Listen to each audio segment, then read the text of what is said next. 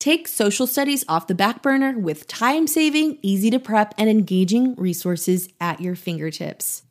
If you're a third through fifth grade educator who wants engaging and quality social studies resources all in one place, wants to maximize your time to prep and teach social studies, and you want social studies to be fun for your students, you might be a good candidate for the Smart and Simple Social Studies membership. This is something that I'm currently in the works of finalizing and putting the finishing touches on. You can get on the waitlist to be notified when the membership will be open. All you have to do is go to smartandsimplesocialstudies.com. Once you join the waitlist, you will be in the know on when the membership will be open next.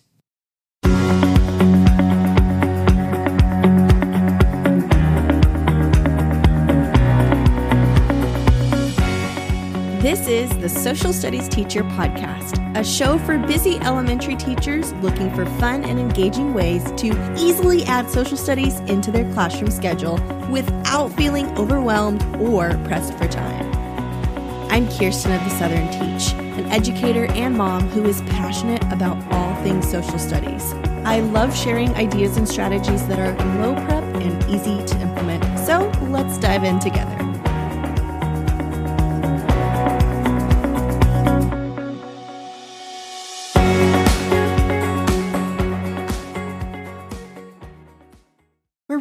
Time.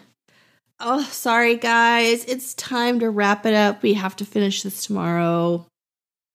I hate to cut this discussion short, but we need to go to PE. If you find yourself having said these phrases, and maybe a little bit more frequently than normal, you might, this episode might be good for you. Whether it's teaching face to face or virtually, it's so hard to find the time to make these required minutes that we're supposed to have for ELA and science and math and social studies fit seamlessly, as seamlessly as possible in our daily schedule. We might end up selling ourselves and our students short, and it leaves everybody stressed in the process.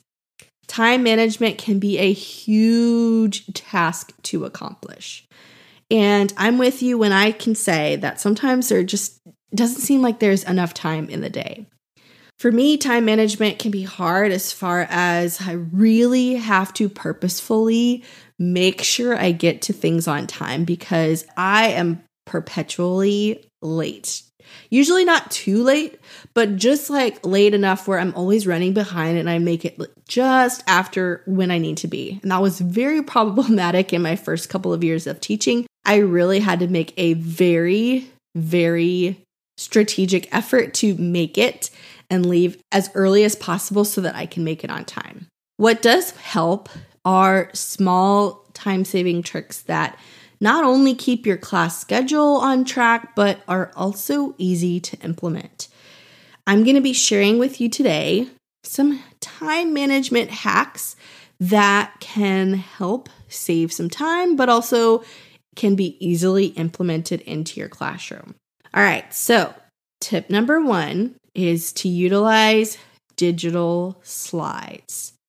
Digital slides are created through a slideshow program like PowerPoint or Canva, and it can be customized and tailored to fit your classroom theme and needs. You're able to add as much or as little as you want. You don't have to be a graphic designer, and there are tons of templates online that you can choose from. I have editable slide templates that I've created, and I'll make sure to link those in the show notes. And I think Christina Zucchino has really cute ones as well.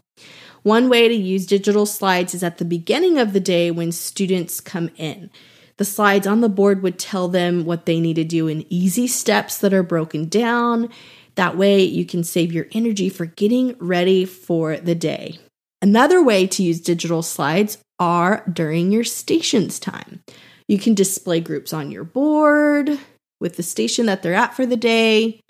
And you can also use digital slides to guide your class or morning meetings. I've done all of the above. They're so helpful for students who are visual and they just kind of need to see the process. The slides can be used as little or as much as you want to, but I recommend starting with at least a morning slideshow. While it might take some preparation beforehand, the template that you create can be used over and over again. You just have to plug in the date and the specific activity that you're doing.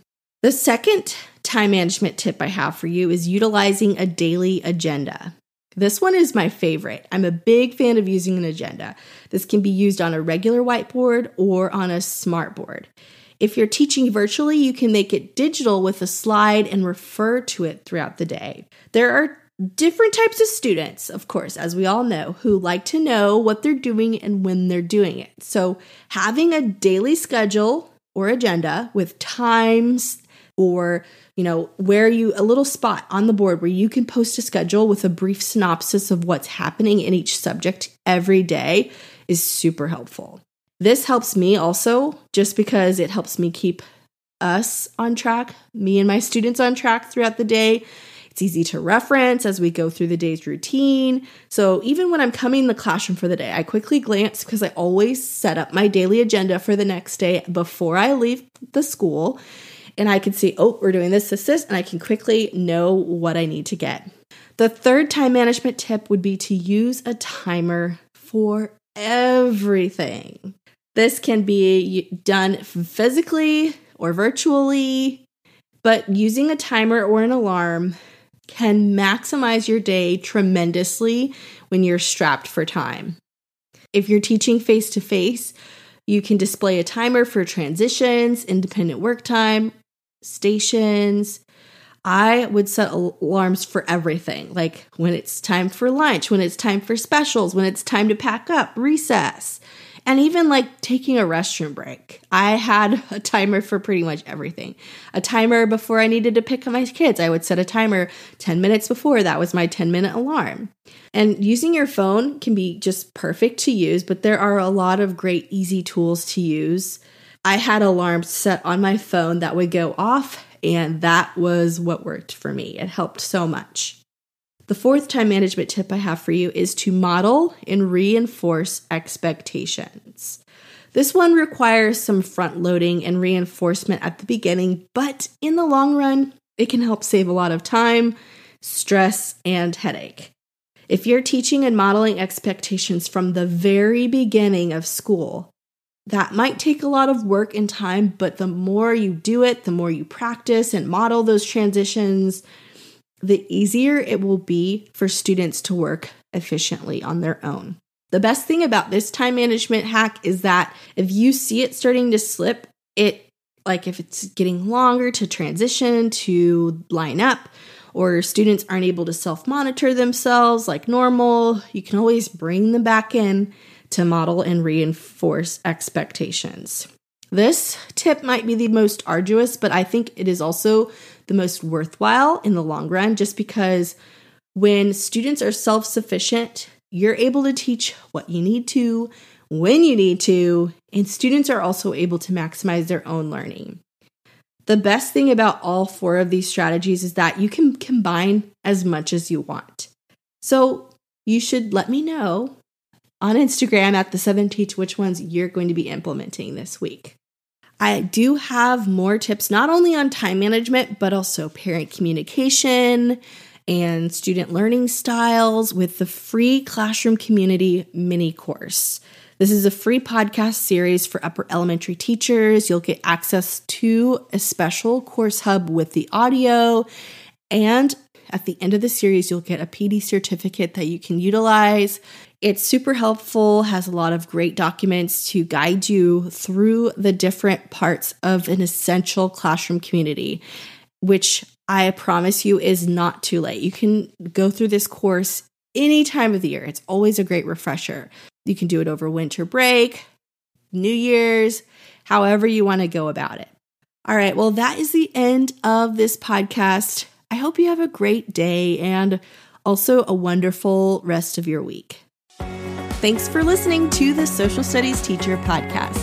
If you enjoyed listening to this episode, hit that subscribe button and leave a review. I would love to hear your thoughts.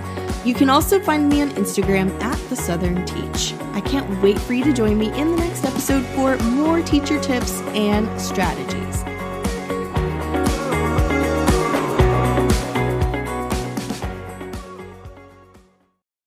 Something's a brewing at the Southern Teach TPT store.